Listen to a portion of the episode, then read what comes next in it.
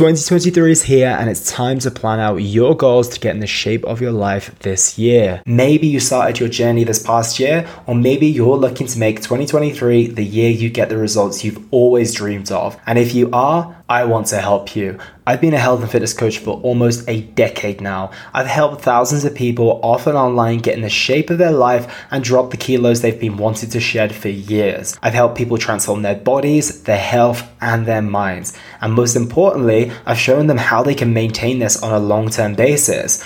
As your coach, I take care of everything within your health and fitness journey your training, your nutrition, your cardio, supplementation, etc. But I also look at your journey from a holistic perspective and address your stress, your sleep, your mindset, and ensure you have everything you need to achieve your results. If you're ready to make this the year you get the results you truly want, fill in the application form in the description below. It'll only take you two minutes, and I'll be in touch for us to book in a call so we can plan out your journey and put some clear goals in place. If you have any questions about the coaching, feel free to email me or DM me on Instagram, which is at Elliot Hasoon. I'm excited to hear from you and excited to help you transform your body, health, and mind in 2023.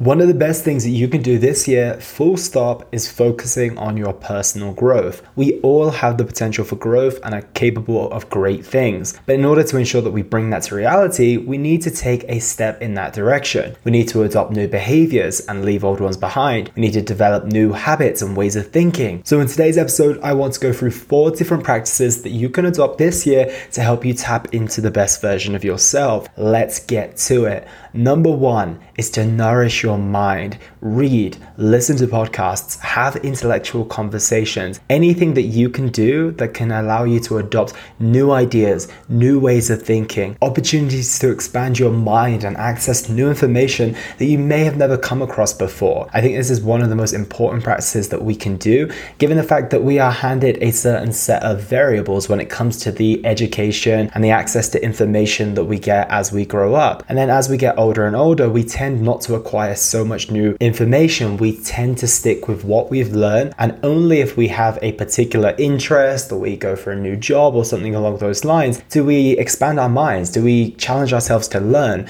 But why not do this in just a general way? Why not start to read that book that sparks your curiosity? Why not listen to a podcast on a topic that really does interest you, but you actually know nothing about at this moment in time? And what that can do is that can allow you to have much more open and intellectual intellectual conversations. And maybe if you've got a friend in your circle you know you have some amazing conversations with, maybe they're of depth, maybe they're of meaning, maybe they're on a spiritual basis or just an intellectual basis, try and have an opportunity to speak with them as much as possible to expand your horizons. Having access to new information and new ideas will open up your mind and give you the opportunity to think, feel, and express yourself in an open minded and expanded way. Number two on my list is to journal. Journaling has been been a part of my life for the past three or four years now. I'm not super proactive with it at this moment in time, and I would even say it's never really been a part of my day to day practices. It's been an every now and then type of thing, but it's been so valuable when I have done it. I find that we all have so much going on in our minds, so much going on in our heads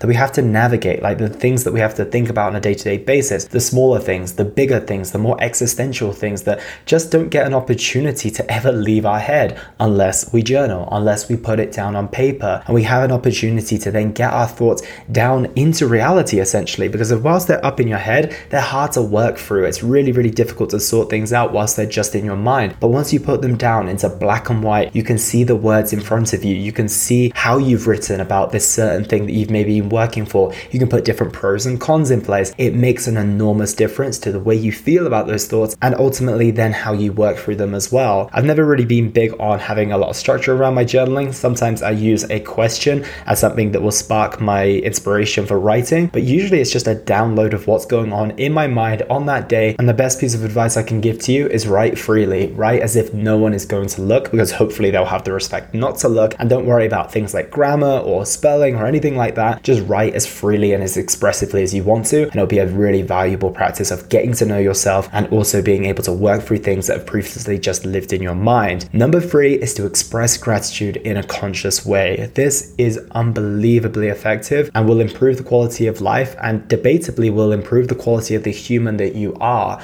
We are much better when we start to stop and appreciate the things around us. Those things that are fairly obvious, the roof over our head, or maybe they're not even sometimes obvious, but the roof over our head, the family that we have, the fact that we're living and breathing on a day to day basis. Something that I always say is that tomorrow is not promised. So any day that you wake up and you open your eyes and you're able to breathe and move and do things is an opportunity to be grateful. So if we can get into a position of not just being grateful, you know, from time to time, we can consciously express this. We can look around us and think about, okay, what am I genuinely grateful for? The conversation that I just had that really added to my day, the support that I have from a family member or a partner, the fact that I'm able to open my tap and there's running clean water that I can drink from. Get super conscious on the things that you're grateful about and have a practice where you express that on a regular basis. And what you'll find is that there'll be an endless list of things that you are genuinely grateful for. And when we have more to be grateful for, the quality of our life and the quality of us as a human being improves. Number four on my list today is to improve your communication skills.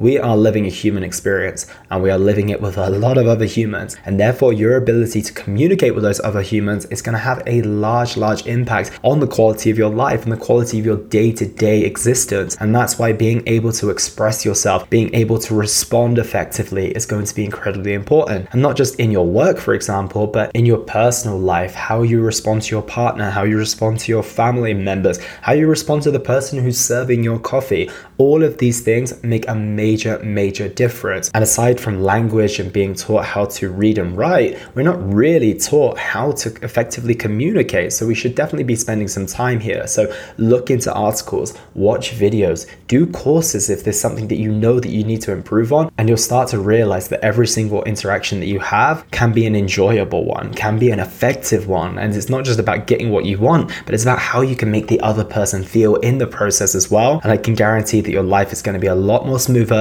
when you're able to communicate in an effective and clear way. So I hope that helps, team. I hope that you have an opportunity to try any of these practices. Any single one of them committed to on a regular and long term basis will massively improve the quality of your life. If you take more than one on board, then you are set for an amazing 2023. And if you've done some of these in the past but haven't picked them back up in a while, this is your opportunity to do so. So, any questions, let me know, team. Otherwise, take care, have an amazing week ahead, and I'll speak to you all very, very soon. And that was the Simply Fit podcast.